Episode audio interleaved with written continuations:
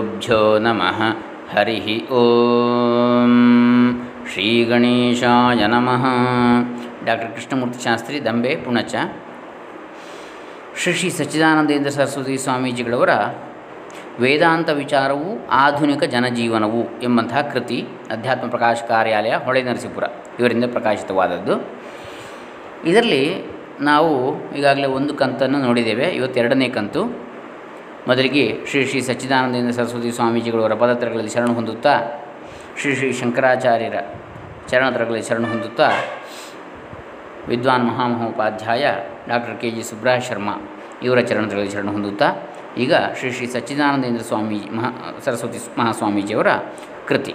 ವೇದಾಂತ ವಿಚಾರವು ಆಧುನಿಕ ಜನಜೀವನವು. ಇದರ ಎರಡನೇ ಕಂತು, ವೇದಾಂತ ದೃಷ್ಟಿಯಿಂದ ಆಗುವ ಲಾಭ ಎನ್ನತಕ್ಕಂಥ ವಿಚಾರ. ಇವತ್ತು ಈಗ ಮೇಲಾಟ, ವೇಗ, ಯಂತ್ರ ಎಂಬ ವಿಚಾರದ ಬಗ್ಗೆ. ಮೇಲಾಟ ಅಂದರೆ ನಾನು ಮೇಲೂ, ನೀನು ಮೇಲೂ ಅಂತೇಳಿ ಸ್ಪರ್ಧೆ. ವೇಗ, ಜೀವನ ಅತ್ಯಂತ ವೇಗದಿಂದ ಕೂಡಿರತಕ್ಕಂಥದ್ದು. ಪುರುಸೊತ್ತಿಲ್ಲ ಯಾರಿಗೂ. ಅರ್ಜೆಂಟ್, ತುರ್ತು. ಆಮೇಲೆ ಯಂತ್ರ. ಎಲ್ಲವೂ ಯಂತ್ರಮಯ, ಯಾಂತ್ರಿಕ ಜೀವನ. ಎಲ್ಲಕ್ಕೂ ಯಂತ್ರವನ್ನೇ ಉಪಯೋಗ ಮಾಡ್ತಕ್ಕಂಥದ್ದು. ಹೀಗೆ ಇದರ ಬಗ್ಗೆ ನಿನ್ನೆಯ ದಿನ ನಾವು ಆಧುನಿಕ ಜನಜೀವನದ ರೂಪರೇಖೆಯನ್ನು ತೋರಿಸಿದ್ದು ತೋರಿಸಿ ಆಯಿತು. ನಮ್ಮ ವ್ಯವಹಾರದಲ್ಲಿ ಕಾಮಕ್ರೋಧ, ಲೋಭಗಳ ಹಾವಳಿ ಪ್ರಬಲವಾಗಿದೆ ಎಂಬುದನ್ನು ಕಂಡುಕೊಂಡದ್ದಾಯಿತು. ಕಾಮ, ಕ್ರೋಧ, ಲೋಭಗಳ ಹಾವಳಿ ಬಹಳ ಪ್ರಬಲವಾಗಿದೆ ಅಂತೇಳಿ. ಇದರ ಫಲವಾಗಿ ಮೇಲಾಟವು, ಅಂದರೆ ಸ್ಪರ್ಧೆ, ಪೈಪೋಟಿ, ಅದಕ್ಕೆ ಸಹಾಯಕವಾಗಿ ವೇಗದಿಂದ ಕೆಲಸ ಮಾಡುವುದು ಅವಶ್ಯವಾಗಿ ಬಿಟ್ಟಿವೆ ಎಂಬುದನ್ನು ತಿಳಿದಿದ್ದಾಯಿತು. ಈ ಸ್ಪರ್ಧೆಗೋಸ್ಕರ ಗುರಿಯನ್ನು ಸಾಧಿಸುವುದಕ್ಕೆ ಹಾಗೆ ಇನ್ನೊಬ್ಬರ ಗುರಿಯನ್ನು ಮೀರುವುದಕ್ಕೆ ವೇಗ ಹೆಚ್ಚು ಬೇಕಾಗಿ ಬಂತು. ಅದರಿಂದಾಗಿ ಬದುಕು ಬಹಳ ವೇಗವಾಗಿ ಗಡಿಬಿಡಿಯ ವೇ ಇಂದ ಕೂಡಿರತಕ್ಕಂಥದ್ದಾಯಿತು ಬದುಕು. ಅದಕ್ಕೆ ನಮ್ಮ ವೈದ್ಯಕೀಯ ವಿಜ್ಞಾನದಲ್ಲಿ ಅಥವಾ ಇಂಗ್ಲೀಷ್ನಲ್ಲಿ ಹೇಳ್ತಾರೆ, ಹರಿ ವರಿ ಕರಿ ಅಂತೇಳಿ. ಈ ಗ್ಯಾಸ್ಟ್ರಿಕ್ ಪ್ರಾಬ್ಲಮ್ ಬರಲಿಕ್ಕೆ ಕಾರಣ ಏನು ಅಂತ ಹೇಳಿದರೆ ಒಂದು ಹರಿ, ಗಡಿಬಿಡಿ. ಮೊದಲೇ ಹೇಳುವುದು ಅದನ್ನೇ. ಆಮೇಲೆ ವರಿ ಅಂದರೆ ಚಿಂತೆಗಳು, ಗಾಬರಿ, ಚಿಂತೆ, ಉದ್ವೇಗ, ಉದ್ವಿಗ್ನತೆ ಮನಸ್ಸಿನ ಅಶಾಂತಿ, ಇದು. ಅದು ವರಿ. ಹರಿ, ವರಿ. ಇನ್ನೊಂದು ಕರಿ ಅಂದರೆ ಸ್ಪೈಸಿ ಕರಿ, ಖಾರವಾದ ಮಸಾಲೆ ಪದಾರ್ಥಗಳು ಇತ್ಯಾದಿಗಳನ್ನು ಜಾಸ್ತಿ ಹೆಚ್ಚು ಹೆಚ್ಚು ಉಪಯೋಗ ಮಾಡುವಂಥದ್ದು. ಅಂತೂ ಆಹಾರದ ಪ್ರಭಾವ. ಇದು ಮೂರು. ಒಂದು ಮನಸ್ಸಿನ ಪ್ರಭಾವ, ಆಹಾರದ ಪ್ರಭಾವ, ಇನ್ನೊಂದು ಗಡಿಬಿಡಿ ಜೀವನ ಶೈಲಿ ಇದು ಮೂರು ಗ್ಯಾಸ್ಟ್ರಿಕ್ಕಿಗೆ ಕಾರಣ ಅಂದರೆ ನಾವು ವೈದ್ಯಕೀಯ ವಿಜ್ಞಾನದಲ್ಲಿ ಕಾಣುತ್ತೇವೆ. ಹಾಗೆಯೇ ಇಲ್ಲಿ ಕೂಡ ಈಗ ವೇಗದಿಂದ ಕೆಲಸ ಮಾಡುವುದು ಅವಶ್ಯವಾಗಿ ಬಿಟ್ಟಿದೆ. ಯಾಕೆ? ಸ್ಪರ್ಧೆಗೋಸ್ಕರ. ಇನ್ನೊಬ್ಬರಿಂದಗಿಂತ ನಾವು ಹುಷಾರಾಗಬೇಕು. ಅವರಿಗಿಂತ ಜಾಸ್ತಿ ನಾವು ಸಾಧನೆ ಮಾಡಬೇಕು ಅಂತೇಳಿ. ಅಂದರೆ ಯಾವುದೋ ಲೌಕಿಕ ಸಾಧನೆ ಇರ್ಬೋದು. ಇನ್ನೊಬ್ಬರನ್ನು ಮೀರಿಸಬೇಕು ಅಂತೇಳಿ. ಅವ್ರಿಗಿಂತ ದೊಡ್ಡ ಶ್ರೀಮಂತ ಆಗಬೇಕು. ಅವ್ರಿಗಿಂತ ದೊಡ್ಡ ಕಾರ್ ತಗೋಬೇಕು. ಅವ್ರಿಗಿಂತ ದೊಡ್ಡ ಮನೆ ಕಟ್ಟಬೇಕು. ಎಲ್ಲದರೂ ಸ್ಪರ್ಧೆ. ಆಗ ಬದುಕು ವೇಗ ಜಾಸ್ತಿ ಆಗ್ತದೆ. ಆಗ day and night O T extra duty extra extra ಕೆಲಸ ಮಾಡೋದು ಹೆಚ್ಚು ಹೆಚ್ಚು ಹೆಚ್ಚೆಚ್ಚು ಸಂಪಾದನೆ ಮಾಡ್ತಕ್ಕಂಥದ್ದು, ಹೆಚ್ಚು ಹೆಚ್ಚು ಲೌಕಿಕ ಅಭಿವೃದ್ಧಿಯನ್ನು ಮಾಡ್ತಕ್ಕಂಥ ದೊಡ್ಡ ದೊಡ್ಡ ಮನೆ, ದೊಡ್ಡ ದೊಡ್ಡ ಬಂಗಲೆ, ದೊಡ್ಡ ದೊಡ್ಡ ಕಾರು, ಹೀಗೆ ಬಾಕಿದವರನ್ನು ಮೀರಿಸ್ತಕ್ಕಂಥ ಪೈಪೋಟಿ, ಮೇಲಾಟ, ವೇಗ ಎಲ್ಲ ಹೆಚ್ಚಾಯಿತು. ಈ ವೇಗಕ್ಕೆ ಅನುಕೂಲವಾಗಿರುವಂತೆ ಬಗೆ ಬಗೆಯ ಯಂತ್ರಗಳನ್ನು ನಾವು ನಿರ್ಮಿಸಿಕೊಂಡಿರ್ತೇವೆ. ಸೈಕಲಿಂದ ಹಿಡಿದು ಎತ್ತಿನ ಗಾಡಿ ಇತ್ತು ಮೊದಲು, ಕುದುರೆ ಗಾಡಿ ಆಯಿತು, ಆಮೇಲೆ ವೇಗ ಜಾಸ್ತಿ ಆಗ್ತಾ ಹೋಯ್ತು. ಬೈಸಿಕಲ್ ಅಥವಾ ಸೈಕಲ್. ಎರಡು ಚಕ್ರದ್ದು. ಆಮೇಲೆ ಎರಡು ಚಕ್ರದ ಮೋಟರ್ ಸೈಕಲ್ ಬಂತು. ಅದರಲ್ಲಿ ಬೇರೆ ಬೇರೆ ಬಂತು. ಸ್ಕೂಟಿ ಇರ್ಬೋದು ಅಥವಾ ಬೈಕ್ ಇರ್ಬೋದು, ಬೇರೆ ಬೇರೆ. ಸ್ಕೂಟರ್ ಇರ್ಬೋದು, ಮೊಪೆಡ್ ಇರ್ಬೋದು, ಆಮೇಲೆ ಎಂ ಐ ಟಿ ಇರ್ಬೋದು ಟಿ ವಿ ಎಸ್ ಇರ್ಬೋದು, ಬೇರೆ ಬೇರೆ ಟೈಪಿಂದು ಬಂತು ಅದರಲ್ಲಿ. ಅದಾದ ನಂತರ ತ್ರಿಚಕ್ರ, ಮೂರು ಚಕ್ರದ್ದು, ಆಟೋ ರಿಕ್ಷಾ, ನಾಲ್ಕು ಚಕ್ರದ್ದು ಕಾರು ಬಸ್ಸು, ಲಾರಿ, ವೇಗ ವೇಗವಾದ ಜಾಸ್ತಿ ವೇಗ ಹೋಗಲಿಕ್ಕೆ ಟ್ರೈನ್ ಆಮೇಲೆ ರೈಲು. ಆಮೇಲೆ ಅದು ಸಾಲದಿರೋದು ಹಡಗು, ಆಮೇಲೆ ವಿಮಾನ, ರಾಕೆಟ್, ಹೀಗೆ ಒಂದಕ್ಕೊಂದು ವೇಗ, ಹೀಗೆ ವೇಗವಾದಂತಹ, ವೇಗವಾಗಿ ನಮ್ಮ ಬದುಕನ್ನು ನಡೆಸಲಿಕ್ಕೆ ಯಂತ್ರಗಳು. ಈಗ ಈ ಯಂತ್ರಗಳ ಆಗಮನದ ಫಲಿತವೇನು? ಎಂಬುದನ್ನು ಸ್ವಲ್ಪ ಬಿಚ್ಚಿ ನೋಡುವಂಥದ್ದು ಅಗತ್ಯ. ಸ್ವಲ್ಪ ವಿಶ್ಲೇಷಣೆ ಮಾಡತಕ್ಕಂಥದ್ದು ಅಗತ್ಯ. ಈ ಯಂತ್ರಗಳು ಬಂದದರ ಫಲ ಏನು? ಯಂತ್ರಗಳಿಂದ ಆಗಿರುವ ಅನರ್ಥ. ಈಗ ಅರ್ಥ ಏನು ಅಂತ ನಮಗೆ ಗೊತ್ತು. ಯಂತ್ರಗಳಿಂದ ಆದಂಥ ಪ್ರಯೋಜನ ಎಲ್ರಿಗೂ ಗೊತ್ತು, ಹೇಳಬೇಕಾಗಿಲ್ಲ ಅದನ್ನು. ಎಷ್ಟೋ ಪ್ರಯೋಜನ ಆಗಿದೆ, ಇಲ್ಲ ಅಂತ ಹೇಳೋದಿಲ್ಲ. ಯಂತ್ರಗಳಿಂದ ಏನು ಅನರ್ಥ ಆಗಿದೆ ಅದನ್ನು ಈಗ ನಾವು ನೋಡೋಣ. ಗೊತ್ತಿರುವುದನ್ನೇ ಪುನಃ ಹೇಳಬೇಕಾಗಿಲ್ಲ. ನಮ್ಮ ಕಾಲವನ್ನು ಯಂತ್ರಯುಗವೆಂದು ಭಾವಿಸಿದರೆ ಈ ವ್ಯವಹಾರದ ಸ್ವರೂಪವನ್ನೆಲ್ಲ ವರ್ಣಿಸಿದಂತೆ ಆಗ್ತದೆ. ನಮ್ಮ ವ್ಯವಹಾರದ ಸ್ವರೂಪ ಎಲ್ಲ, ಯಂತ್ರಯುಗ ಅಂತ ಹೇಳಿಬಿಟ್ರೆ ಮುಗೀತು. ಅದರಲ್ಲಿ ಎಲ್ಲ ಗೊತ್ತಾಗುತ್ತೆ. ಪ್ರತಿಯೊಂದು ಯಂತ್ರದಿಂದಲೇ ಅಂತ. ಜನರಿಗೆ ಅವಶ್ಯವಾಗಿ ಬೇಕಾಗಿರುವ ಅನ್ನ, ನೀರು, ಬಟ್ಟೆ, ಬೆಳಕು ಮುಂತಾದವುಗಳು ನಮಗೀಗ ಯಂತ್ರದಿಂದಲೇ ಆಗಬೇಕಾಗಿವೆ. ನೋಡಿ, ಅನ್ನ ಹೇಗೆ ಆಗೋದು? ಅನ್ನ ಅಂದರೆ ಅಕ್ಕಿ ಅಂದರೆ ಭತ್ತ ಬೆಳಿಲಿಕ್ಕೆ ಬಿತ್ತನೆ, ಭತ್ತದ ಬಿತ್ತನೆಯಿಂದ ಹಿಡಿದು ಅಥವಾ ಅದಕ್ಕಿಂತ ಮೊದಲು ಉಳುಮೆ ಎಲ್ಲದಕ್ಕೂ ಯಂತ್ರವೇ. ಅನ್ನ ಬೇಯಿಸುವಲ್ಲಿವರೆಗೆ ಕೂಡ ಎಲ್ಲ ಯಂತ್ರವೇ. ಹಾಗೆ ಅದನ್ನು ಊಟ ಮಾಡಬೇಕಾದ್ರೆ ಬಟ್ಲು. ಆ ಬಟ್ಟಲು ಮಾಡೋದು ಹೇಗೆ? ಯಂತ್ರ ಇಲ್ಲದ್ರೆ ಮಾಡಲಿಕ್ಕೆ ಆಗ್ತದೆ. ಕಾರ್ಖಾನೆಯಲ್ಲಿ ತಯಾರಾಗತಕ್ಕಂಥದ್ದು ಬಟ್ಲು. ಮೊದಲಿನಾಗೆ ಎಲೆ ಅಲ್ಲ. ಹೀಗೆ ಎಲ್ಲವೂ ಯಂತ್ರ. ಅನ್ನ, ನೀರು. ನೀರಿಗೂ ಯಂತ್ರ ಬೇಕೇ ಬೇಕು. ನೀರನ್ನು ಬೋರು ತೆಗಿಬೇಕಿದ್ರೆ ಅಥವಾ ಕೆರೆ ಮಾಡಬೇಕಿದ್ರೆ ಅಥವಾ ಆಮೇಲೆ ಅಲ್ಲಿಂದ ಪಂಪು, ಪಂಪ್ ಬೇಕು. ಅದನ್ನು ನೀರು ಎತ್ತಲಿಕ್ಕೆ. ಈಗ ಹಗ್ಗದಲ್ಲಿ ಯಾರು ಎಳಿತಾರೆ? ಎಲ್ಲ ಪಂಪ್. ಹೀಗೆ ಎಲ್ಲ ಯಂತ್ರವೇ. ನೀರು, ಅನ್ನ, ನೀರು, ಬಟ್ಟೆ. ಬಟ್ಟೆಗೆ ಹೇಗೂ ಬೇಕಲ್ಲ ಯಂತ್ರ? ಮೊದಲಿನಾಗೆ ಚರಕದಿಂದ ನೂಲುವಂಥದ್ದು ಇಲ್ಲ. ಬೆಳಕು. ಬೆಳಕಿಗೆ ಯಂತ್ರ ಬೇಕು. ಬೆಳಕು, ಜಲವಿದ್ಯುತ್ ಇರ್ಬೋದು ಉಷ್ಣ ವಿದ್ಯುತ್ ಸ್ಥಾವರ ಇರ್ಬೋದು, ಅಣುವಿದ್ಯುತ್ ಇರ್ಬೋದು, ಎಲ್ಲ ಯಂತ್ರ, ಯಾಂತ್ರಿಕ. ಹೀಗೆ ಆಮೇಲೆ ಬೆಳಕಿನ ಸಲಕರಣೆಗಳು ಕೂಡ. ಲೈಟು, ಬಲ್ಬುಗಳು ಬೇರೆ ಬೇರೆ ಜಾತಿಯದ್ದು ಎಲ್ಲ. ಮುಂತಾದವುಗಳೆಲ್ಲ ನಮಗೀಗ ಯಂತ್ರದಿಂದಲೇ ಆಗಬೇಕಾಗಿವೆ. ನಮಗೆ ಬೇಕಾದ ಪುಸ್ತಕ, ಪಾಠ ಪ್ರವಚನಗಳು, ಸುದ್ದಿಗಳು, ಪ್ರಯಾಣ ಮುಂತಾದವುಗಳಿಗಂತೂ ಅವಶ್ಯವಾಗಿ ಯಂತ್ರ ಬೇಕು. ಸುದ್ದಿಗಳು ಎಲ್ಲ ಯಂತ್ರದಿಂದಲೇ. ಟಿ ವಿ ಇರ್ಬೋದು, ಮೊಬೈಲ್ ಇರ್ಬೋದು, ಪೇಪರ್ ಇರ್ಬೋದು ಎಲ್ಲ ಯಂತ್ರದಲ್ಲೇ ಆಗುವಂಥದ್ದು. ವರ್ತಮಾನ ಪತ್ರಿಕೆ ವಾರ್ತಾಪತ್ರಿಕೆ ವಾ ವಾರಪತ್ರಿಕೆ ದಿನಪತ್ರಿಕೆ ಎಲ್ಲ ಪುಸ್ತಕ ಪ್ರಿಂಟ್ ಆಗಬೇಕು, ಪುಸ್ತಕ ತಯಾರಾಗ ಕಾಗದ ತಯಾರಾಗಬೇಕು, ಪಾಠ ಪ್ರವಚನಗಳು ಎಲ್ಲ ಆನ್ಲೈನ್ ಆಗ್ತವೆ ಈಗ, ಯಂತ್ರ ಎಲ್ಲ, ಎಲ್ಲದಕ್ಕೂ. ಆಮೇಲೆ ಪ್ರಯಾಣಕ್ಕೆ ಹೇಗೂ ವಾಹನಗಳು ಬೇಕಲ್ಲ. ಯಂತ್ರವು ಮೊದಲು ಆಯಾಸವನ್ನು ಕಡಿಮೆ ಮಾಡುವುದಕ್ಕೆ ಉಪಕರಣವಾಗಲೆಂಬ ಉದ್ದೇಶದಿಂದ ನಿರ್ಮಿತವಾಯಿತು. ಮೊದಲು ಯಾಕೆ ಬಂತು ಯಂತ್ರ? ಆಯಾಸವನ್ನು ಕಡಿಮೆ ಮಾಡುವುದಕ್ಕೆ ಅಂತೇಳಿ. ಆದರೆ ಯಂತ್ರಗಳು ನಮ್ಮ ಕಾಯ ಕಷ್ಟವನ್ನು, ಇಂದ್ರಿಯಗಳ ಶ್ರಮವನ್ನು, ಮನಸ್ಸಿನ ಕ್ಲೇಶವನ್ನು ಕಡಿಮೆ ಮಾಡುತ್ತಾ ಹೋದಂತೆಲ್ಲ ನಮ್ಮ ಶರೀರ, ಇಂದ್ರಿಯ ಮನಸ್ಸುಗಳು ದುರ್ಬಲವಾಗುತ್ತಾ ಬಂದಿವೆ.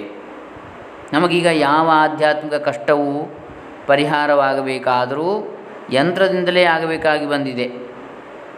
ಯಂತ್ರಗಳು ಅಕಲ್ಪನೀಯ ವೇಗದಿಂದ ಸಿದ್ಧಿಗೊಳಿಸುವ, ಕಲ್ಪನೆಗೆ ಸಿಲುಕದಷ್ಟು ವೇಗದಿಂದ ಸಿದ್ಧಿಗೊಳಿಸುವ ಸಾಮಾನುಗಳನ್ನು ವಿನಿಯೋಗಿಸುವ ಬಗೆಯನ್ನು ಕಾಣದೆ ಜನರು ಹೊಸ ಹೊಸ ಸಮಸ್ಯೆಗಳನ್ನು ಪರಿಹರಿಸಿಕೊಳ್ಳಬೇಕಾಗಿ ಬಂದಿದೆ. ರಕ್ತ ಬೀಜಾಸುರನ ರಕ್ತದ ಒಂದು ತೊಟ್ಟು ನೆಲದ ಮೇಲೆ ಬಿದ್ದರೆ ಸಾವಿರ ಗಟ್ಟಲೆ ಆಗಿ ಹಸುರರು ಹುಟ್ಟುತ್ತಿದ್ದಂತೆಯೇ ಒಂದೊಂದು ಯಂತ್ರಕ್ಕೂ ಉಪಯಂತ್ರಗಳು ಲೆಕ್ಕವಿಲ್ಲದಷ್ಟು ಆಗುತ್ತಾ ನಡೆದಿವೆ. ಮಲೆನಾಡಿನಲ್ಲಿ ಚೌಡಿಗಳಿರುವವೆಂದು ಅವನ್ನು ಸಾಕಿದವರಿಗೆ ಅವು ಬೇಕಾದ ಕೆಲಸವನ್ನು ಮಾಡಿಕೊಡುವಾದರೂ ತಕ್ಕಷ್ಟು ಕೆಲಸವನ್ನು ಕೊಡದೇ ಹೋದರೆ ಯಜಮಾನನನ್ನೇ ನುಂಗಿ ಬಿಡುವವೆಂದು ಕೆಲವರ ನಂಬಿಕೆ ಇದೆ. ಅದು ನಿಜವಾಗಲಿ ಸುಳ್ಳಾಗಲಿ, ಯಂತ್ರಗಳೇನೋ ಇಂಥ ಚೌಡಿಗಳಾಗಿ ಬಿಟ್ಟಿವೆ ಯಾಕಂದರೆ ಇವಕ್ಕೆ ಕೆಲಸವನ್ನು ಒದಗಿಸುವುದು ಕಷ್ಟವಾಗಿ ಬಿಟ್ಟಿದೆ ನಮ್ಮ ಜಗಚ್ಚಕ್ರವು ಯಂತ್ರಗಳಿಂದಲೇ ತಿರುಗುತ್ತಿರುವುದರಿಂದ ನಮಗೆ ಈಗ ಏನು ಮಾಡಬೇಕೆಂದು ತೋಚದಂತಾಗಿದೆ. ಜನಾಂಗಗಳು ಪೈಪೋಟಿಯಿಂದ ಸಿದ್ಧಗೊಳಿಸುತ್ತಿರುವ ವ್ಯಾಪಾರದ ಪದಾರ್ಥಗಳಿಗೆ ಗಿರಾಕಿಯನ್ನು ಹುಡುಕುವುದಕ್ಕಾಗಿ, ಗಿರಾಕಿ ಗ್ರಾಹಕರನ್ನು ಹುಡುಕುವುದಕ್ಕಾಗಿ ಒಬ್ಬರನ್ನೊಬ್ಬರು ಮೋಸಪಡಿಸುತ್ತಾ ನಡೆಸು, ನಡೆದರೂ ಅದೂ ಸಾಗದೆ ಒಬ್ಬರ ಮೇಲೊಬ್ಬರು ರೇಗಿ ಯುದ್ಧಕ್ಕೆ ಕಾಲು ಕರೆಯುತ್ತಿರಬೇಕಾಗಿದೆ ಈಗ. ರಾಷ್ಟ್ರ, ರಾಷ್ಟ್ರಗಳು ನೋಡಿ ವ್ಯಾಪಾರಕ್ಕೋಸ್ಕರ, ಲಾಭಕ್ಕೋಸ್ಕರ ಯುದ್ಧವೇ ಮಾಡ್ತಾ ಇದ್ದಾರೆ. ತೆರಿಗೆ ತೆರಿಗೆ ಹಾಕುವಂಥದ್ದು, ತೆರಿಗೆ ತೆಗೆಯುವಂಥದ್ದು, ತೆರಿಗೆ ಹೆಚ್ಚು ಮಾಡೋದು ಕಡಿಮೆ ಮಾಡೋದು ಇತ್ಯಾದಿಗಳು. ವಿದೇಶದ ಪದಾರ್ಥಗಳು, ಆಮದು ಪದಾರ್ಥಗಳು, ರಫ್ತು ಪದಾರ್ಥಗಳಿಗೆ ಎಲ್ಲ ಹೀಗೆ. ನಮ್ಮ ಯಂತ್ರಗಳು ಹೊಸ ಹೊಸ ಘಾತುಕ ಶಸ್ತ್ರಾಸ್ತ್ರಗಳನ್ನು ನಿರ್ಮಾಣ ಮಾಡುತ್ತಿರುವುದರಿಂದ ಆರ್ಥಿಕ ಯುದ್ಧಗಳ ಪರಂಪರೆ ತಲೆದೋರುತ್ತಾ ಇದೆ. ಆರ್ಥಿಕ ಯುದ್ಧಗಳು. ಹಣಕ್ಕಾಗಿ. ಅಂದರೆ ವಸಾಹತುಶಾಹಿಗಳು ಅವರ ಭೂಮಿಯನ್ನು ಅವರಲ್ಲಿ ಕಾರ್ಖಾನೆ ತಯಾರಿಸುವಂಥದ್ದು ಸ್ಥಾಪನೆ ಮಾಡುವಂಥದ್ದು ಇನ್ನೊಂದು ದೇಶದಲ್ಲಿ ಇತ್ಯಾದಿಗಳು. ಎಲ್ಲರೂ ಇನ್ನು ಮುಂದೇನಾಗುವುದು ಎಂದು ಕಣ್ಣು ಬಿಡುವಂತೆ ಆಗಿದೆ. ಈಗ ನಮಗೆ ಯಂತ್ರವು ಉಪಕರಣವಾಗಿರುವುದರ ಬದಲು ನಾವೇ ಯಂತ್ರಕ್ಕೆ ಅಡಿಯಾಳಾಗಿ ಬಿಟ್ಟಿದ್ದೇವೆ ಅಂಥೇಳಿ ಯಾವಾಗ ಇದು? ಸುಮಾರು ಐವತ್ತು ವರ್ಷ ಮೊದಲೇ ಬರೆದಿದ್ದಾರೆ ಸ್ವಾಮೀಜಿಯವರು. ಈಗಿನ ಪರಿಸ್ಥಿತಿ ಹೇಳಬೇಕು. ಆವಾಗಲೇ ಅಷ್ಟು ಅಂತೇಳಿ ಹೇಳ್ತಾರೆ. ಆವಾಗ ಏನೂ ಇರಲಿಲ್ಲ ಅಂತ ನಾವು ತಿಳಿದಿದ್ದೇವೆ ಯಂತ್ರಗಳು. ಆದರೂ ಇದ್ದಂಥ ಯಂತ್ರಗಳ ಬಗ್ಗೆ ಅವರು ಅಷ್ಟು ಬರೆದಿದ್ದಾರೆ. ಹಾಗಾದರೆ ಈಗಿನ ಪರಿಸ್ಥಿತಿ ನೋಡಿದರೆ ಏನು ಅಂತೇಳಿ ಹೇಳ್ಯಾರು ಈಗಿನ ನಾಗರಿಕತೆಯು ನರಕವಾಗಿದೆ ಅಂತೇಳಿ ಹೇಳ್ತಾರೆ. ಈಗ ಯಂತ್ರಗಳಿಂದ ಆಗುವ ದುಷ್ಪರಿಣಾಮಗಳನ್ನು ತಡೆಗಟ್ಟುವ ಹಾ, ತಡೆಗಟ್ಟುವ ಹಾಗೂ ಇಲ್ಲ. ಆ ದುಷ್ಪರಿಣಾಮ ಯಾಕೆ? ಅವುಗಳನ್ನು ಬಿಟ್ಟು ನಾವು ಹಿಂಜರಿಯುವಂತೆಯೂ ಇಲ್ಲ. ನೋಡಿ, ಅಶ್ವತ್ಥಾಮನು ತಾನು ಪ್ರಯೋಗಿಸಿದ ನಾರಾಯಣಾಸ್ತ್ರವನ್ನು ಉಪಸಂಹಾರ ಮಾಡುವ ಕ್ರಮವನ್ನು ಅರಿಯದೆ ಕಂಗೆಟ್ಟಿರುವಲ್ಲಿ ಲೋಕದಲ್ಲೆಲ್ಲ ಹಾಹಾಕಾರ ಉಂಟಾದಂತೆ ಜನರಿಗೂ ಜನಾಂಗಗಳಿಗೂ ಒಬ್ಬರಿಗೊಬ್ಬರ ವಿಷಯದಲ್ಲಿ ಸಂಶಯವು, ಒಬ್ಬರಿಂದ ಒಬ್ಬರಿಗೆ ಭೀತಿಯೂ ಉಂಟಾಗಿ ಸಂಶಯಾತ್ಮನಾದವನಿಗೆ ಈ ಲೋಕದ ಭೋಗವಿಲ್ಲ, ಪರಲೋಕದ ಗತಿಯಿಲ್ಲ. ಪರಮಾರ್ಥ ಸುಖವಂತೂ ಇಲ್ಲವೇ ಇಲ್ಲ ಎಂಬ ಗೀತೋಕ್ತಿಗೆ ಧರಾ ಮಂಡಲವೆಲ್ಲವೂ ಉದಾಹರಣೆ ಆಗಿಬಿಟ್ಟಿದೆ ಈ ಭೂಲೋಕವೇ. ಸಂಶಯಾತ್ಮ ಆಗಿಬಿಟ್ಟು ಅವರಿಗೆ ಇಲ್ಲಿಯೂ ಸಲ್ಲುವುದಿಲ್ಲ, ಅಲ್ಲಿಯೂ ಸಲ್ಲುವುದಿಲ್ಲ. ಯಾವುದರಲ್ಲಿಯೂ ಅವರಿಗೆ ಪರಮಾರ್ಥ ಸುಖವೂ ಇಲ್ಲ, ಯಾವುದೂ ಇಲ್ಲ. ಸದ್ಯಕ್ಕೆ ನಮಗೆ ವ್ಯವಹಾರವೆಲ್ಲವೂ ನರಕವಾಗಿ ಬಿಟ್ಟಿರ್ತದೆ. ಸಹಿಸಲಾರದ ವ್ಯಥೆ ನರಕವೆಲ್ಲದಿದ್ದರೆ ಮತ್ತೇನಿದು ಆದರೂ ನಮಗಿದು ಅಪರಿಹಾರ್ಯವಾಗಿರುವುದರಿಂದ ಇದಕ್ಕೊಂದು ಗೌರವದ ಹೆಸರು ಕೊಟ್ಟುಕೊಂಡಿರ್ತೇವೆ. ಒಬ್ಬನೊಬ್ಬ ಸ್ವ ಅಂದರೆ ನಾಗರಿಕತೆ ಅಂತ ಹೇಳ್ತೇವೆ ಇದಕ್ಕೆ. ಅಂದರೆ ಈಗ ನೋಡಿ ನಮ್ಮ ವಾಹನಗಳು ಇವು ಇಷ್ಟಿವೆ. ಇದರಿಂದ ಇಷ್ಟು ಹೊಗೆ ಕಾರ್ತಾ ಇದೆ. ಆದರೆ ವಾಹನ ಇಲ್ಲದೆ ನಮಗೆ ಬದುಕಲಿಕ್ಕೆ ಸಾಧ್ಯ ಉಂಟ ಇನ್ನು? ಅಷ್ಟು ಅದಕ್ಕೆ ನಾವು ದಾಸರಾಗಿ ಬಿಟ್ಟಿದ್ದೇವೆ ಯಂತ್ರಗಳಿಗೆ. ಹಾಗಾದರೆ ಇನ್ನೇನು ಮಾಡೋದು ಅಂತ ಹೇಳಿದರೆ ಆ ಭಗವಂತನ ಪ್ರೇರಣೆಯಿಂದಲೇ ನ್ಯಾನೋ ಟೆಕ್ನಾಲಜಿ, ನ್ಯಾನೋ ತಂತ್ರಜ್ಞಾನ. ನಮ್ಮ ಒಬ್ಬರು ಇಂಜಿನಿಯರ್ ಮಿತ್ರರೊಬ್ಬರು ಇವ ಮಾತಾಡಿದಾಗ ಹೇಳಿದರು. ಇನ್ನು ನ್ಯಾನೋ ತಂತ್ರಜ್ಞಾನ ಬರ್ತಾ ಇದೆ. ಅದರಲ್ಲಿ ಈ ಹೊಗೆ ಯಾವ ಕಾರ್ಬನ್ ಇದೆ ಇಂಗಾಲದ ಹೊಗೆ, ವಾಹನಗಳಿಂದ ಬಂದಿರತಕ್ಕಂಥ ಕಾರ್ಬನ್ ಡೈಆಕ್ಸೈಡ್, ಕಾರ್ಬನ್ ಮಾನಾಕ್ಸೈಡ್ ಇತ್ಯಾದಿಗಳು ಬರ್ತವಲ್ಲ, ಅವುಗಳನ್ನು ಅದನ್ನು ಕಾರ್ಬನ್ನ ನ್ಯಾನೋ ಕೊಳವೆಗಳನ್ನಾಗಿ ಮಾಡುವಂಥದ್ದು, ವಾಯುಮಂಡಲದಿಂದ, ಈ ಹೊರಗೆ ಬಂದಂಥ ಹೊಗೆಯಿಂದ. ಆ ನ್ಯಾನೋ ಕೊಳವೆಗಳನ್ನಾಗಿ ಮಾಡಿದರೆ ಅದನ್ನು ಬೇರೆ ರೀತಿಯಲ್ಲಿ ಉಪಯೋಗ ಮಾಡ್ಬೋದು, ಮತ್ತು ಅದರಿಂದ ಪ್ರಕೃತಿಗೆ ಏನೂ ಹಾನಿ ಇಲ್ಲ. ಕಾರ್ಬನ್ನ ಕೊಳವೆಗಳು ಉದಾಹರಣೆಗೆ ನಾವೀಗ ಗ್ರಾಫೈಟ್ ಪೆನ್ಸಿಲ್ ಅದೆಲ್ಲ ಕಾರ್ಬನ್ನಿಂದಲೇ ಮಾಡಿರ್ತಕ್ಕಂಥದ್ದು. ಆ ರೀತಿಯಲ್ಲಿ ಅದನ್ನು ಪರಿವರ್ತನೆ ಮಾಡತಕ್ಕಂಥ ನ್ಯಾನೋ ಟೆಕ್ನಾಲಜಿ ಈಗ ಅಭಿವೃದ್ಧಿ ಆಗ್ತಾ ಇದೆ ಅಂತೇಳಿ ಅವರು ಹೀಗೆ ಮಾತಾಡುವಾಗ ಹೇಳಿದರು. ನಮ್ಮ ಆಪ್ತರು ಒಬ್ಬರು ಮಿತ್ರ ಇಂಜಿನಿಯರ್ ಮಿತ್ರರು. ಹೀಗೆ ಅಂದರೆ ನಾವು ಇನ್ನೂ ಅದಕ್ಕೆ ಪರಿಹಾರ ಇನ್ನೊಂದು ಏನಾದರೂ ಕಂಡುಹಿಡಿಬೇಕಷ್ಟೇ ವಿನಃ ಅದನ್ನು ನಾ ಈ ಯಂತ್ರಗಳನ್ನು ಬಿಟ್ಟು ಅಥವಾ ಯಂತ್ರಗಳನ್ನು ನಿಲ್ಲಿಸಿ ನಮ್ಮ ಬದುಕು ಸಾಗಲಿಕ್ಕೆ ಸಾಧ್ಯ ಇಲ್ಲ. ಆ ಮಟ್ಟಿಗೆ ಬಂದುಬಿಟ್ಟಿದೆ ನಮ್ಮ ಜೀವನ. ಒಬ್ಬನೊಬ್ಬ ಸ್ವಾಮಿಗಳನ್ನು ಜನರು ನೋಡುವುದಕ್ಕೆ ಬಂದಾಗ ಅವರು ಮಾರ್ಗಾಯಾಸದಿಂದ ನಿದ್ರೆ ಹೋಗಿದ್ರಂತೆ. ಆದರೆ ಏಜೆಂಟರು ಶ್ರೀಗಳವರು ಸಮಾಧಿಯಲ್ಲಿ ಇರುತ್ತಾರೆ, ಆದ್ದರಿಂದ ಈಗ ಅವಕಾಶವಿಲ್ಲ ಎಂದರಂತೆ. ನಿದ್ರೆಯನ್ನು ಸಮಾಧಿ ಎಂಬ ಗೌರವದ ಹೆಸರಿನಿಂದ ಕರೆದ ಮಾತ್ರಕ್ಕೆ ಅದು ನಿದ್ರೆಯಲ್ಲದೆ ಹೋಗುತ್ತದೆಯೇ? ಈಗ ಚಲಾವಣೆಯಲ್ಲಿರುವ ಒಂದು ನಾಣ್ಯವನ್ನು ನಾವು ರೂಪಾಯಿ ಎಂದು ಕರೆದುಕೊಂಡ ಮಾತ್ರದಿಂದ ಅದಕ್ಕೆ ಹಿಂದಿನ ರೂಪಾಯಿಯ ಬೆಲೆ ಬಂದೀತೆ ಎಂದೂ ಇಲ್ಲ. ಹೀಗೆ ನಾವು ನಮ್ಮ ಸ್ಥಿತಿಯನ್ನು ನಾಗರಿಕತೆ ಎಂಬ ಗೌರವಯುತವಾದ ಹೆಸರಿನಿಂದ ಕರೆದುಕೊಂಡ ಮಾತ್ರದಿಂದ ಅದರ ನಿಜವು ಬೇರ್ಪಡಲಾರದು. ಸತ್ಯವನ್ನು ಮೆರೆಮಾಚಲಿಕ್ಕೆ ಸಾಧ್ಯ ಇಲ್ಲ. ಉದಾಹರಣೆಗೆ ಸರ್ಕಾರಗಳು ಪರಿವರ್ತನೆ ಆಗ್ತದೆ, ಕಮಿಟಿಗಳೆಲ್ಲ ಚೇಂಜ್ ಆಗ್ತವೆ, ಸಮಿತಿಗಳು. ಸಮಿತಿ ಹೆಸರೇ ಚೇಂಜ್ ಆಗ್ತದೆ. ಸಮಿತಿಯನ್ನು ಪುನರ್ರಚಿಸಲಾಗುವುದು. ಸಮಿತಿ ಹೆಸರು ಬದಲಾವಣೆ, ಅದರಲ್ಲಿರುವ ಹುದ್ದೆಗಳು ಬದಲಾವಣೆ, ಅದರಲ್ಲಿರುವ ಪದಾಧಿಕಾರಿಗಳು, ವ್ಯಕ್ತಿಗಳು ಎಲ್ಲ ಬದಲಾವಣೆ ಆಗ್ತದೆ. ಆಯಾಯ ಸರ್ಕಾರಕ್ಕೆ ಬೇಕಾದಾಗೆ ಅವರವರಿಗೆ ಸಂಬಂಧಪಟ್ಟ ವ್ಯಕ್ತಿಗಳನ್ನು ಮಾಡಿಬಿಡ್ತಾರೆ. ಹೆಸರು ಬದಲಾದ ತಕ್ಷಣ ಅದು ಮಾಡುವ ಕೆಲಸ ಏನು ಬದಲಾವಣೆ ಆಗ್ತದ? ಅಥವಾ ಅಲ್ಲಿ ಏನಾದರೂ ನೀತಿ ನಿಯಮಾವಳಿಗಳಲ್ಲಿ ಏನಾದರೂ ದೇಶದ ಉದ್ಧಾರದ ಏನಾದರೂ ಕಾಣ್ತದೋ? ಏನಾದರೂ ಆಗೋ ಸಾಧ್ಯತೆ ಇದೆಯೋ? ಕೇವಲ ಹೆಸರು ಬದಲಾವಣೆ, ವ್ಯಕ್ತಿಗಳ ಬದಲಾವಣೆ ಇಷ್ಟ ಆದ ತಕ್ಷಣ ಏನೂ ಆಗಲಿಕ್ಕೆ ಸಾಧ್ಯ ಇಲ್ಲ ಅಂತೇಳಿ ಹೇಳ್ತಾ ಇದ್ದಾರೆ. ಆತ್ಮಜ್ಞಾನಿಗಳಿಂದ ನಮಗೆ ಆಗಬಹುದಾದ ಸಹಾಯ ಏನು? ಇಂಥ ಪರಿಸ್ಥಿತಿಯಲ್ಲಿ ಅಂತೇಳಿ ಹೇಳ್ತಾರೆ. ನಮ್ಮ ಸ್ಥಿತಿ ನಿಜವಾಗಿ ಬಹಳ ಶೋಚನೀಯವಾಗಿದೆ. ನಾವು ಕಾಮ ಬಂಧನಗಳಲ್ಲಿ ಬಿದ್ದು ಕೊಳೆಯುತ್ತಿದ್ದೇವೆ. ಹೀಗಾದರೆ ಸುಖವು ಸಿಕ್ಕೀತು, ಹಾಗಾದರೆ ಸುಖವು ಸಿಕ್ಕೀತು ಅಂತೇಳಿ ಒಂದು ಸ್ಥಿತಿಯಿಂದ ಮತ್ತೊಂದು ಸ್ಥಿತಿಗೆ ಹೋಗುವುದಕ್ಕೆ ಬಯಸ್ತಾ ಇದ್ದೇವೆ. ಇರುವುದೆಲ್ಲವ ಬಿಟ್ಟು ಇರದು ಇರದುದರ ಕಡೆಗೆ ಹಪ ಹಪಿಸುವುದೇ ಜೀವನ ಅಂತೇಳಿ ಹೇಳಿದ್ದಾರೆ. ಅಂದರೆ ಒಂದು ಉದ್ಯೋಗ ಮಾಡ್ತಾ ಇರ್ತಾನೆ, ಅವನಿಗೆ ಇನ್ನೊಬ್ಬನ ನೋಡುವಾಗ, ಆ, ಅವನ ಕೆಲಸ ಎಷ್ಟು ಆರಾಮಲ್ಲ. ಅವನಿಗೆ ಬೇಕಾದಷ್ಟು ರಜೆ ಉಂಟು, ಆರಾಮಾಗಿದ್ದಾನೆ. ನೈನ್ ಟು ಫೋರ್ ಡ್ಯೂಟಿ ಮಾಡಿದರೆ ಆಯಿತು, ಬಾಕಿ ಟೈಮ್ ಆರಾಮಾಗಿರ್ಬೋದು. ವರ್ಷದಲ್ಲಿ ಎರಡು ತಿಂಗಳು ರಜೆ, ಮೂರು ತಿಂಗಳು ರಜೆ ಇದೆ. ಆರಾಮಾಗಿ ಅಲ್ಲಿಯಾದರೂ ಜಾರಿಯಾಗಿ ಟ್ರಿಪ್ ಹೊಡೆದು ಬರ್ಬೋದು. ಈ ರೀತಿಯಾಗಿ ಎಲ್ಲ ಒಬ್ಬರು ನೋಡುವಾಗ ಒಬ್ಬರು ತನ್ನ ಕೆಲಸ ಅತ್ಯಂತ ಕಷ್ಟ, ಇನ್ನೊಬ್ರದ್ದು ಭಾಳ ಆರಾಮ ಅಂತೇಳಿ ಒಂದರಿಂದ ಒಂದಕ್ಕೆ ಹಾರೋದು ಕೆಲವರು ಉದ್ಯೋಗ ಪರಿವರ್ತನೆ ಮಾಡ್ತಾರೆ, ಈ ರೀತಿಯೆಲ್ಲ ಎಲ್ಲ ಮಾಡ್ತಾ ಇದ್ದಾರೆ. ಅಂದರೆ ಹಾಗೆ ಮಾಡಿದರೆ ಸುಖ ಸಿಕ್ಕಿತು, ಹೀಗೆ ಮಾಡಿದರೆ ಸುಖ ಸಿಕ್ಕಿತು, ಆ ಉದ್ಯೋಗದ ಒಳ್ಳೆಯದು ಈ ಉದ್ಯೋಗ ಒಳ್ಳೆಯದು ಅಂತೇಳಿ ಒಂದು ಸ್ಥಿತಿಯಿಂದ ಮತ್ತೊಂದು ಸ್ಥಿತಿಗೆ ಹೋಗುವುದಕ್ಕೆ ಬಯಸ್ತಾ ಇದ್ದೇವೆ. ಆದರೆ ಒಂದು ಜೈಲಿನಿಂದ ಮತ್ತೊಂದು ಜೈಲಿಗೆ ಹೋದ ಮಾತ್ರದಿಂದ ಏನಾದೀತು? ಎರಡೂ ಜೈಲು, ಎರಡೂ ಬಂಧನಾಗಾರಗಳೇ ಇಲ್ವೇ? ಒಬ್ಬ, ಅಯ್ಯೋ, ಈ ಪತ್ನಿಯನ್ನು ಕಟ್ಕೊಂಡು ಏನು ಮಾಡೋದಪ್ಪ? ಅಂತೇಳಿ ಡೈವರ್ಸ್ ಕೊಟ್ಬಿಡೋದು. ಇಲ್ಲ ಅವಳು ಪತ್ನಿ, ಅಯ್ಯೋ, ಈ ಗಂಡ, ಇವನು ಸವಾಸ ಸರಿ ಇಲ್ಲ ಡೈವರ್ಸ್ ಕೊಟ್ಟು, ವಿಚ್ಛೇದನ ಕೊಟ್ಟು, ಇನ್ನೊಂದು ವರ ಅಥವಾ ವಧುವನ್ನು ಮದುವೆ ಆಗಿ, ಒಂದು ಹೊಂಡಕ್ಕೆ ಬಿದ್ದಾಗಿದೆ, ಅದು ಇನ್ನೊಂದೇನು? ಅದು ಇನ್ನೊಂದು ಹೊಂಡವೇ. ಅಲ್ವಾ? ಜೈಲು ಇದ್ದ ಹಾಗೆ, ಒಂದು ಜೈಲಿಂದ ಇನ್ನೊಂದು ಜೈಲಿಗೆ ಹೋದರೆ ಏನಾದರೂ ವ್ಯತ್ಯಾಸ ಉಂಟಾ? ಜೈಲು ಜೈಲೇ. ಚಿನ್ನದ ಶೂಲಾದರೂ ಸರಿ ಕಬ್ಬಿಣದ ಶೂಲಾದರೂ ಸರಿಯೇ. ಮರಣ ನಿಶ್ಚಿತ ಶೂಲದಲ್ಲಿ. ಕೊಂದರೆ. ಹೀಗೆ ನಮ್ಮ ಈಗಿನ ದುಃಖವನ್ನು ದುಃಖಾತೀತವಾದ ಸ್ಥಿತಿಯಲ್ಲಿರುವ ಜ್ಞಾನಿಗಳು ಮಾತ್ರ ಪರಿಶೀಲಿಸಬಲ್ಲರು. ಅವರು ಮಾತ್ರವೇ ನಮಗೆ ಸುಖದ ಮಾರ್ಗವನ್ನು ತೋರಿಸಿಕೊಡಬಲ್ಲರು.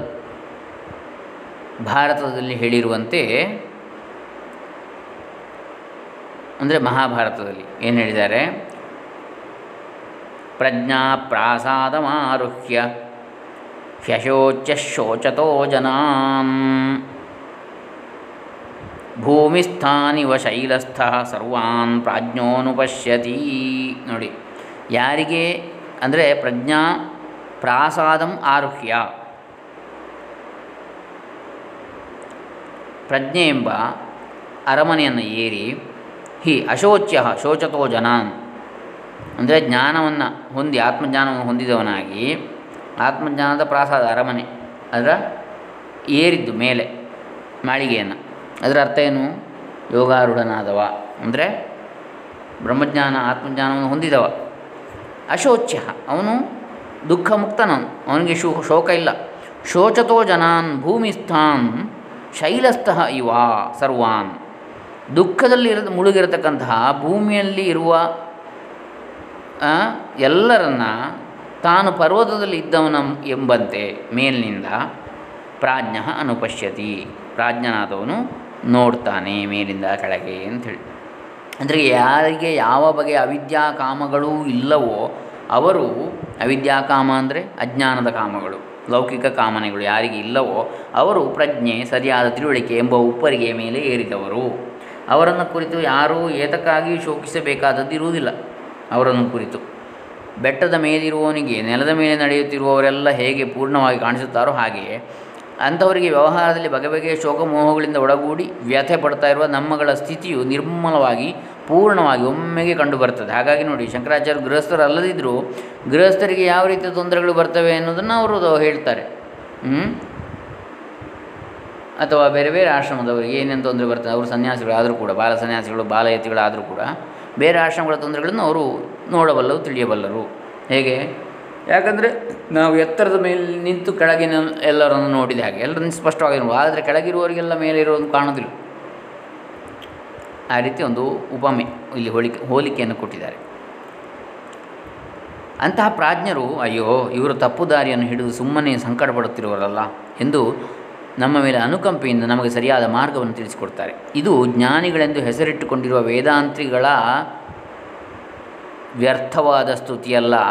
ಈ ನಮ್ಮ ವ್ಯವಹಾರದಲ್ಲಿರುವ ದೋಷವನ್ನು, ಇದರಿಂದ ಆಗುವ ಅನರ್ಥವನ್ನು ಮನದಟ್ಟು ಮಾಡಿಕೊಂಡು, ಇದೆಲ್ಲವನ್ನು ಪರಿತ್ಯಜಿಸಿ, ಆತ್ಮಜ್ಞಾನದಲ್ಲಿಯೇ ನೆಲೆ ನಿಂತಿರುವ ಸ್ಥಿತಪ್ರಜ್ಞರ ಸ್ವರೂಪದ ವರ್ಣನೆ ಇದು. ಅಂತಹ ಸ್ಥಿತಪ್ರಜ್ಞರೇ ನಿಜವಾಗಿ ವೇದಾಂತಜ್ಞರು ಅವರೇ ನಮ್ಮನ್ನು ಈ ದುಃಖ ಸಾಗರದಿಂದ ಪಾರು ಮಾಡಬಲ್ಲರು. ಹಾಗಾಗಿ ಆತ್ಮಜ್ಞಾನಗಳಿಂದ ನಮಗೆ ಆಗಬಹುದಾದ ಸಹಾಯ ಇದು. ಪುಸ್ತಕ ಜ್ಞಾನವು ಸಾಲದು, ಅನುಷ್ಠಾನವೂ ಬೇಕು ಅಂತೇಳಿ ಮುಂದೆ ಹೇಳ್ತಾರೆ. ನಮಗೆ ಸ್ಥಿತಪ್ರಜ್ಞನ ಲಕ್ಷಣವೇನೂ ತಿಳಿಯದೇ ಇಲ್ಲ. ಇಪ್ಪತ್ತೈದು ಪೈಸೆಗೆ ಒಂದು ಗೀತಾ ಪುಸ್ತಕವು ದೊರಕುವ ಈ ಕಾಲದಲ್ಲಿ ಸ್ಥಿತ್, ಅಂದರೆ ಇದು ಆ ಕಾಲ, ಅವರು ಹೇಳಿದ್ದು ಸಾ ಸುಮಾರು ಐವತ್ತು ವರ್ಷ ಹಿಂದೆ ಇಪ್ಪತ್ತೈದು ಪೈಸೆಗೊಂದು ಗೀತಾ ಪುಸ್ತಕ ದೊರೆಯುವ. ಈಗಲೂ ಕೂಡ ನಮಗೆ ಹತ್ತು, ಹದಿನೈದು, ಇಪ್ಪತ್ತು ರೂಪಾಯಿಗೆ ಸಿಗ್ತದೆ. ಇಪ್ಪತ್ತೈದು ರೂಪಾಯಿಗೆ ಸಿಗ್ತದೆ. ಆವಾಗ ಇಪ್ಪತ್ತೈದು ಪೈಸೆ ಸಿಕ್ಕಿದ್ದು. ಅಂದರೆ ಆ ಈ ಕಾಲದಲ್ಲಿ ಸ್ಥಿತಪ್ರಜ್ಞನ ಲಕ್ಷಣವನ್ನು ಗಟ್ಟಿ ಮಾಡಿ, ಅಂದರೆ ಬಾಯಪಾಠ ಮಾಡಿ ಒಪ್ಪಿಸುವವರು ಬಹಳ ಜನ ಇರ್ತಾರೆ. ನಮ್ಮಗಳಿಗೆ ಉಪನಿಷತ್ತು, ಭಗವದ್ಗೀತೆ ಇವೆಲ್ಲ ಗೊತ್ತೇ ಇದೆ. ಚತುರ್ವೇದ ವಿಧನು ಅಂದರೆ ಋಗ್ವೇಜ ಸಾಮ ಅಥರ್ವ ವೇದಗಳೇ ನಾಲ್ಕು ವೇದಗಳು ಎಂದು ಬಲ್ಲವನು ಎಂದು ಹೇಳುವವರಂತೆ ನಾವು ಈ ಗ್ರಂಥಗಳ ಹೆಸರನ್ನು ತಿಳಿದಿದ್ದೇವೆ, ಈ ಗ್ರಂಥಗಳನ್ನು ಓದಿಕೊಂಡು ಇರ್ತೇವೆ. ಇವುಗಳ ವಿಷಯದಲ್ಲಿ ಉಪನ್ಯಾಸ ಮಾಡೋದಕ್ಕೂ ನಮಗೆ ಚೆನ್ನಾಗಿ ಬರ್ತದೆ. ಅವುಗಳನ್ನು ಕುರಿತು ಅನೇಕ ಲೇಖನಗಳನ್ನು ನಾವು ಬರೆದೆವು. ಆದರೆ ವೈದ್ಯ ಪುಸ್ತಕಗಳನ್ನು ವೈದ್ಯ ಪುಸ್ತಕಗಳನ್ನು ನೋಡಿದವರಿಗೆ ಔಷಧ ಪ್ರಯೋಗವು ಹೇಗೆ ಗ್ರಂಥ ಮಾತ್ರದಿಂದ ತಿಳಿಯಲಾರದೋ ಹಾಗೆಯೇ ನಮಗೆ ಪುಸ್ತಕ ಜ್ಞಾನವಿದ್ದರೂ ಅವುಗಳಲ್ಲಿ ಇರುವುದರ ಅನುಭವವಿಲ್ಲ. ಈಗ ನಮ್ಮಲ್ಲಿ ಅನೇಕರಿಗೆ ಪ್ರತಿಯೊಂದು ಕ್ಷೇತ್ರದಲ್ಲೂ ಈ ಹಾಡೇ ಆಗಿದೆ ಅನೇಕ ಜನರಿಗೆ ಆಯಾ ವಿಷಯದ ಜ್ಞಾನವಿದೆ, ಪಾಂಡಿತ್ಯ ಪ್ರದರ್ಶನ ಶಕ್ತಿ ಇದೆ. ಆದರೆ ಅವರಿಗೆ ತಮ್ಮ ತಿಳುವಳಿಕೆಯನ್ನು ಅನುಷ್ಠಾನಕ್ಕೆ ತರುವುದಕ್ಕೆ ಬರುತ್ತಿಲ್ಲ. ಕಾಮವನ್ನು ದಮದಿಂದಲೂ ಕ್ರೋಧವನ್ನು ದಯೆಯಿಂದಲೂ, ಲೋಭವನ್ನು ದಾನದಿಂದಲೂ ಗೆಲ್ಲಬೇಕೆಂಬ ಅಧ್ಯಾತ್ಮ ಗ್ರಂಥಗಳ ಉಪದೇಶವೇನೋ ನಮಗೆ ಗೊತ್ತಿದೆ. ನೋಡಿ, ಕಾಮವನ್ನು ಯಾವುದರಿಂದ? ದಮದಿಂದ, ಇಂದ್ರಿಯ ನಿಗ್ರಹದಿಂದ. ಕ್ರೋಧವನ್ನು ದಯೆಯಿಂದ. ಕೋಪ ಬಂದರೆ ದಯಾ ಗುಣವನ್ನು ತೋರಿಸಬೇಕು ಇನ್ನೊಬ್ಬರ ಮೇಲೆ. ಕರುಣೆ. ಆವಾಗ ಕೋಪ ಶಮನ ಆಗ್ತದೆ. ಲೋಭವನ್ನು ಗೆಲ್ಲುವುದು ಹೇಗೆ? ದಾನದಿಂದ.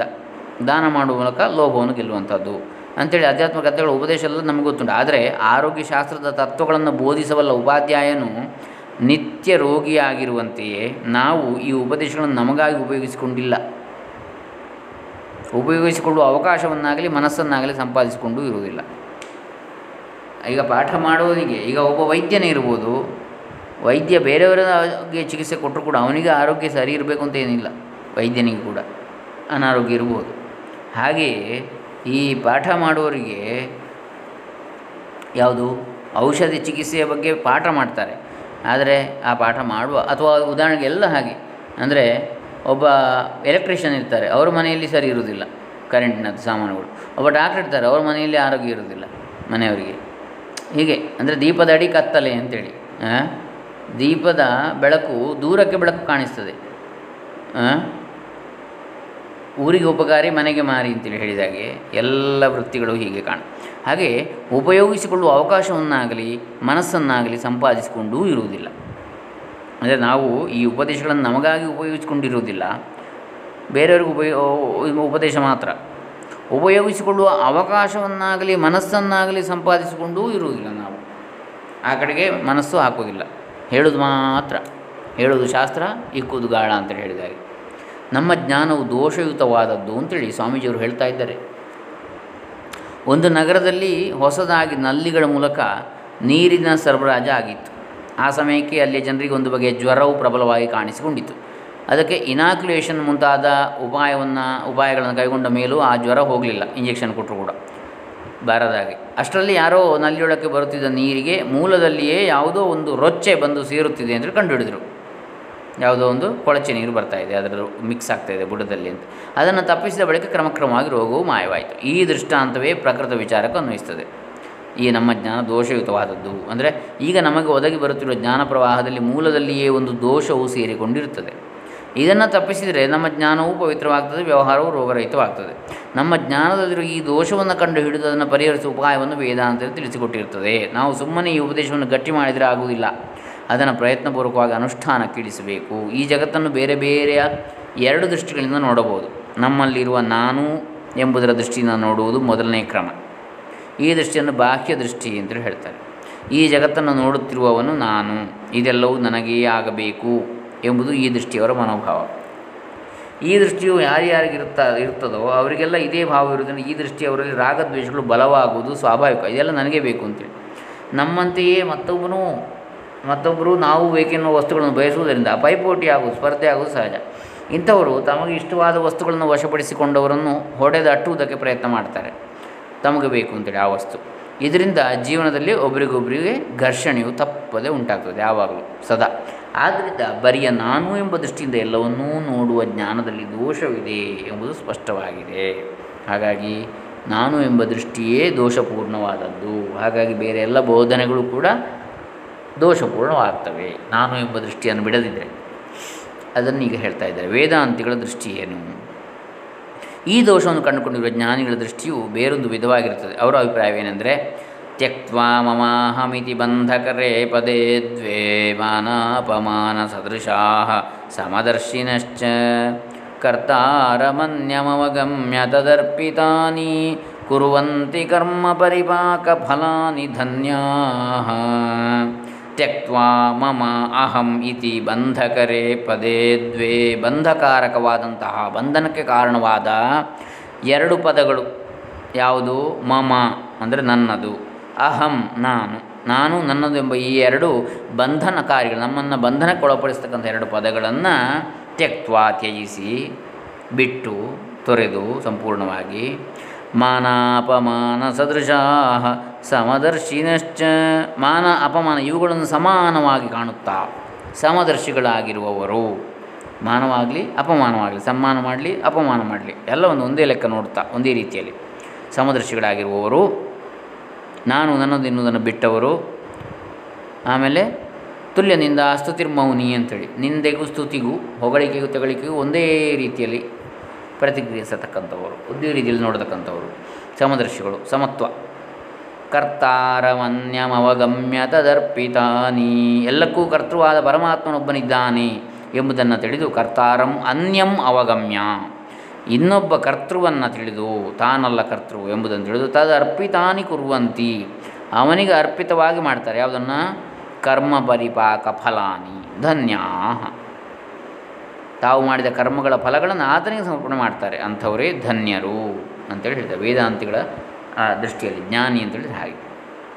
ನಾನು ನನ್ನದು ಎಂಬ ಬಂಧಕರವಾದ ಎರಡು ಪದಗಳನ್ನು ಸಂಪೂರ್ಣವಾಗಿ ಬಿಟ್ಟುಕೊಟ್ಟು ಮಾನ ಅಪಮಾನ ಇವುಗಳನ್ನು ಸಮಾನವಾಗಿ ಕಾಣುತ್ತಾ ಸಮದರ್ಶಿಗಳಾಗಿರುವವರು ಎಲ್ಲಕ್ಕೂ ಕರ್ತೃವಾದ ಪರಮಾತ್ಮನೊಬ್ಬನಿದ್ದಾನೆ ಎಂಬುದನ್ನು ತಿಳಿದು ತಾವು ಮಾಡಿದ ಕರ್ಮಗಳ ಫಲಗಳನ್ನು ಆತನಿಗೆ ಸಮರ್ಪಣೆ ಮಾಡ್ತಾರೆ. ಅವರೇ ಧನ್ಯರು. ವೇದಾಂತಿಗಳು ಈ ಎರಡನೇ ದೃಷ್ಟಿಯನ್ನು ಅವಲಂಬಿಸಿರ್ತಾರೆ ಅವರ ಅಭಿಪ್ರಾಯದಂತೆ ನಾನು ನನ್ನದು ಎಂಬಿವೇ ನಮ್ಮ ಸುಖಕ್ಕೆ ಅಡ್ಡಿಯಾಗಿರುವ ಭಾವಗಳು. ಒಮ್ಮೆ ಒಬ್ಬ ಹುಡುಗ ಬಾದಾಮಿಗಳನ್ನು ತುಂಬಿದೊಂದು ಗಡಿಗೆಯಿಂದ ಒಂದು ಹಿಡಿ ಬಾದಾಮಿಯನ್ನು ಹೊರಕ್ಕೆ ತೆಗೆದು ತೆಗೆಯುವುದಕ್ಕೆ ಪ್ರಯತ್ನಿಸಿದಂತೆ. ಆದರೆ ಅವನ ಹಿಡಿಗಿಂತ ಗಡಿಗೆಯ ಬಾಯಿ ಸಣ್ಣದಾಗಿದ್ದರಿಂದ ಅವನ ಕೈ ಈಚೆಗೆ ಬಾರದಾಯಿತು. ಅವನು ಪ್ರಯತ್ನ ಪಟ್ಟಷ್ಟು ಕೈಗೆ ನೋವಾಗುತ್ತಿತ್ತೆ ಹೊರತು ಕೈ ಮಾತ್ರ ಈಚೆಗೆ ಬರಲಿಲ್ಲ, ಅವನು ಮುಷ್ಟಿ ಬಿಡಲೂ ಇಲ್ಲ. ಅದರಲ್ಲಿದ್ದಷ್ಟು ಬಾದಾಮಿಯನ್ನು ಹಾಗೆ ಹಿಡ್ಕೊಂಡಿದ್ದ. ಒಂದು ಬಾದಾಮಿ, ಎರಡು ಬಾದಾಮಿ ತೆಗಿಬೋದಿತ್ತು ಅವನು ಸುಲಭದಲ್ಲಿ. ಕೈಯಲ್ಲಿರುವ ಬಾದಾಮಿಯನ್ನು ಬಿಡಲಿಕ್ಕೆ ಮನಸ್ಸಿಲ್ಲ. ಮುಷ್ಟಿ ಹೊರಗೆ ಬರ್ತಾ ಇಲ್ಲ ಆ ಮಡಿಕೆಯಿಂದ.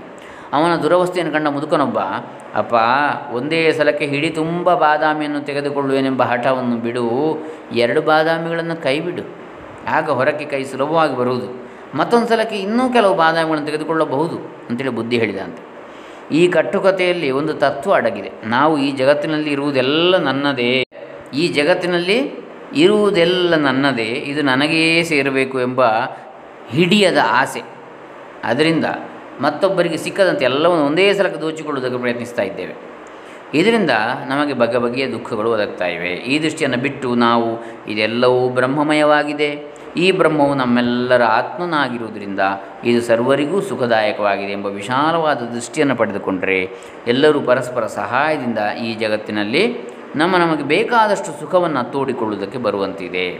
ಈ ಎರಡಿನ ನಿರ್ದಿಷ್ಟ ದೃಷ್ಟಿಯನ್ನೇ ವೇದಾಂತವು ತಿಳಿಸಿಕೊಡುವುದಕ್ಕೆ ಹೊರಟಿರ್ತದೆ ಎಲ್ಲ ನನಗೆ ಬೇಕು ಅಂತೇಳಿ ಬಯಸುವ ಕಾರಣವೇ ಈ ರೀತಿಯಾಗಿ ಪೈಪೋಟಿ ಬಂದಿರತಕ್ಕಂಥದ್ದು, ಕಲಹಗಳು, ಯುದ್ಧಗಳು ಆಗತಕ್ಕಂಥದ್ದು ಜಗತ್ತಿನಲ್ಲಿ. ಇದೆಲ್ಲವೂ ಬ್ರಹ್ಮವೇ ಎಂಬುದು ಶಾಸ್ತ್ರೀಯ ದೃಷ್ಟಿ. ಇದು ವೇದಾಂತ ಶಾಸ್ತ್ರದ ದೃಷ್ಟಿ ಅಂಥೇಳಿ ಇಲ್ಲಿ ನಾವು ಕಾಣಬಹುದು. ಇದೆಲ್ಲವೂ ಬ್ರಹ್ಮವೇ ಅಂಥೇಳಿ. ಇದನ್ನು ನಾವು ಇನ್ನು ಮುಂದಿನ ವಿಚಾರವನ್ನು ನಾಳೆ ದಿವಸ ನೋಡೋಣ. ಇಲ್ಲಿಗೆ ಎರಡನೇ ಕಂತು ಮುಕ್ತಾಯ ಮಾಡೋಣ. ವೇದಾಂತ ವಿಚಾರವು ಆಧುನಿಕ ಜನಜೀವನವು ಎಂಬುದರ ಎರಡನೆಯ ಕಂತು. ಹರೇ ರಾಮ, ಶ್ರೀ ಸಚ್ಚಿದಾನಂದ ಅರ್ಪಿತಮಸ್ತು. ಓಂ ತತ್ಸತ್. ಸರ್ವೇಷಾಂ ಬ್ರಹ್ಮಜ್ಞಾನ ಪ್ರಾಪ್ತಿರಸ್ತು ಜ್ಞಾನ ಭಕ್ತಿ ವೈರಾಗ್ಯ ಸಿದ್ಧಿರಸ್ತು. ಶ್ರೀ ಪರಮಾತ್ಮ ಕೃಪಾಸ್ತು. ಓಂ ತತ್ಸತ್.